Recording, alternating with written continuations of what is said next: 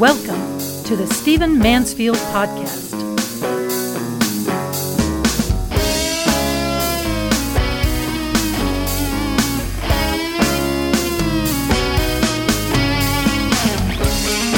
Well, welcome to the Stephen Mansfield podcast. It's great to have you with me. Let's get to it. If you were if you listened to my last podcast, you know that I made a pretty surprising prediction, and that is that Donald Trump is likely to win the presidential election in November. I said that this was the case because Joe Biden is going to prove to be a very weak candidate.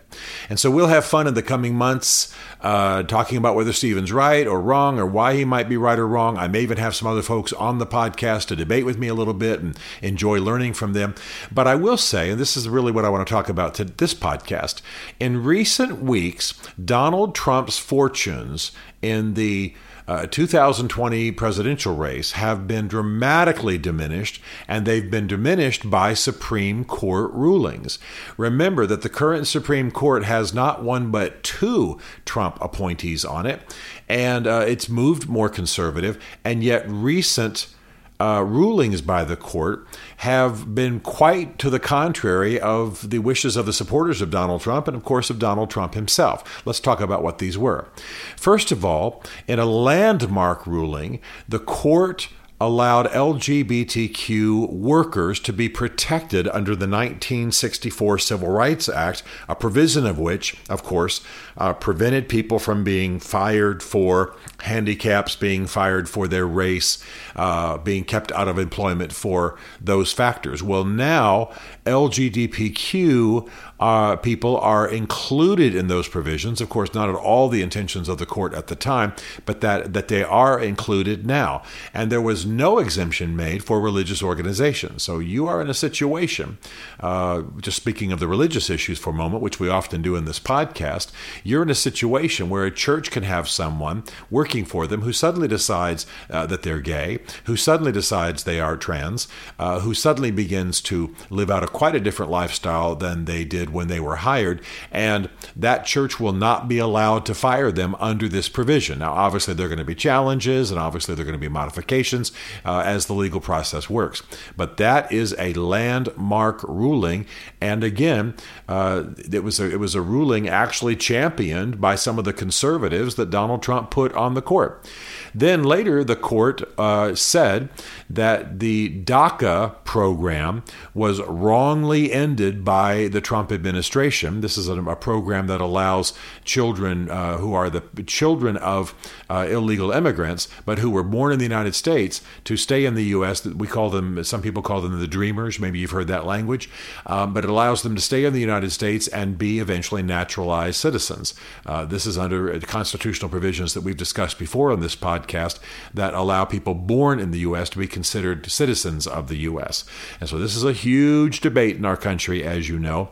Can someone be brought into the country? Can a, can a person enter the U.S. illegally and then give birth to a child who, because they were born on U.S. soil, However illegal the process that got them here, that child is then a citizen of the United States. That's being debated and discussed. The Obama administration said these are dreamers and they need to be given a piece of the American dream.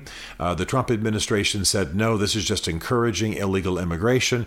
The court sided with essentially the Obama administration, uh, not so much saying that all of the program is uh, as it should be, but simply saying that the Trump administration uh, decided to end that program in an inappropriate appropriate way. So it's still to be decided, but but right now, a ruling in favor of the Dreamers, a ruling in favor of an Obama administration uh, program, a ruling against the Trump administration.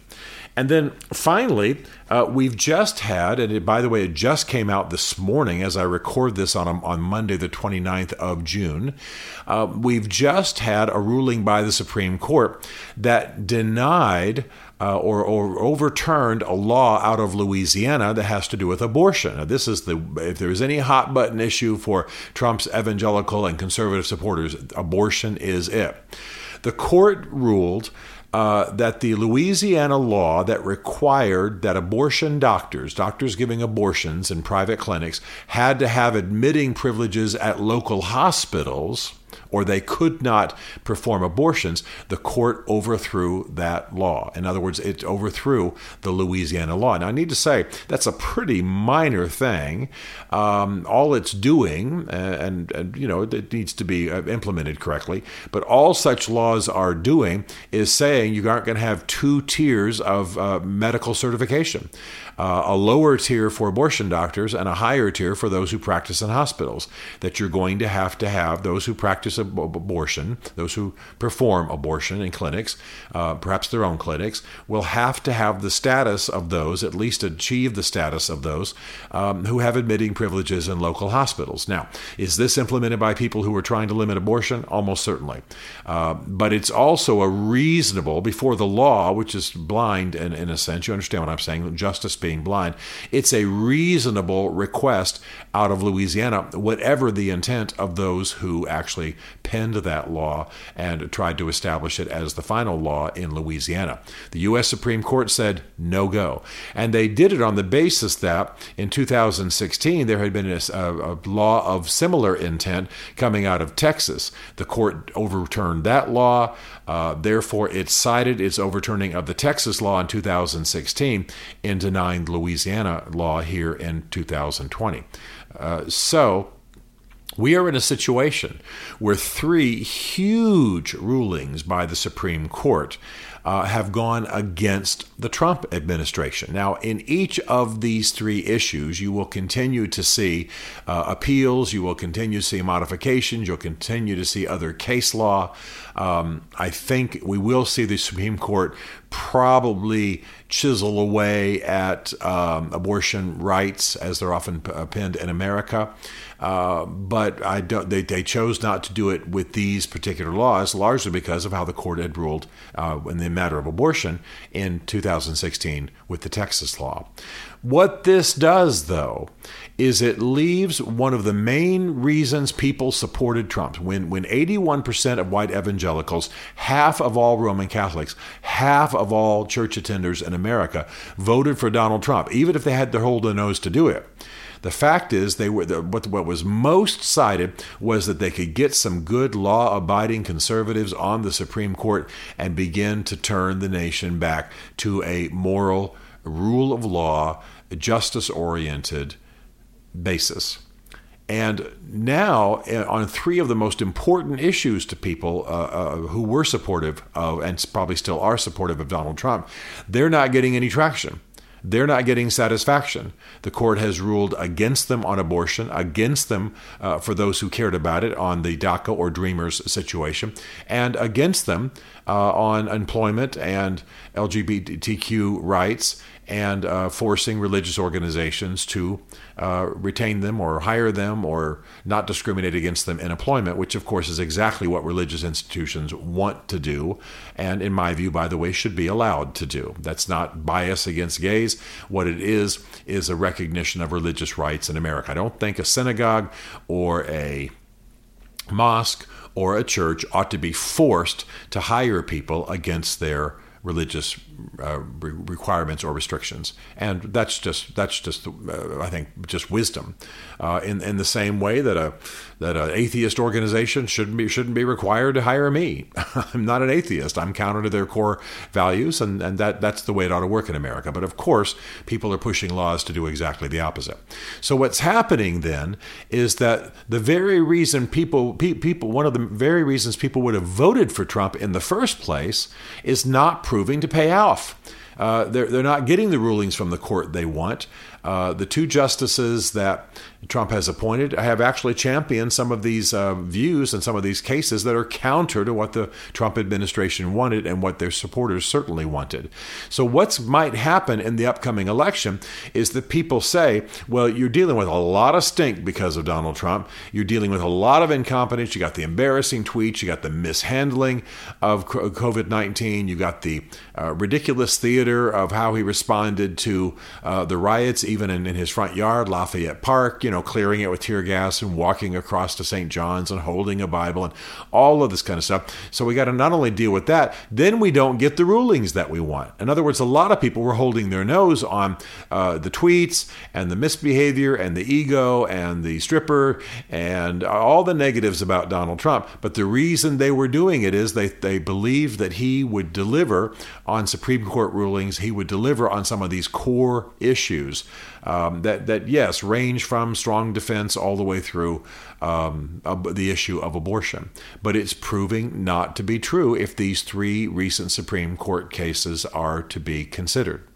So people might say, "Hey, if we're if I'm going to lose on that front anyway, why put up with the Trump stink?" And I, that's my phrase. I'm just being a little bit crass for a moment.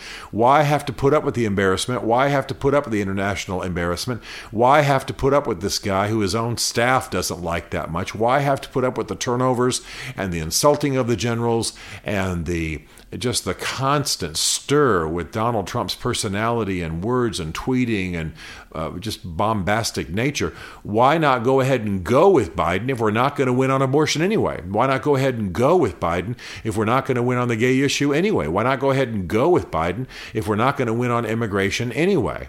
because on other matters like like foreign policy and military affairs and so on, hey, he might be as good as Trump. Trump sits up there and fights with his with his uh, generals all the time, and has has hassles with his former uh, security uh, officials and what have you. you. You know, John Bolton's book that just came out literally accused Donald Trump of crimes, and here was a senior official who was much exalted in the Trump administration. So, what's my point? My point is, though, as I sit here right now, I do believe that Donald Trump still very well might win the election in the fall. In fact, if I was betting, I would bet that he will, uh, because it's a campaign that's going to decide this thing. What's happened recently with the court really hurts him really causes his supporters to scratch their heads and say, We put up with all the junk you have to put up with to be a Trump supporter in this, this country right now. All the embarrassment, all the foolishness, all the tensions and hassles and tweet storms and all of it.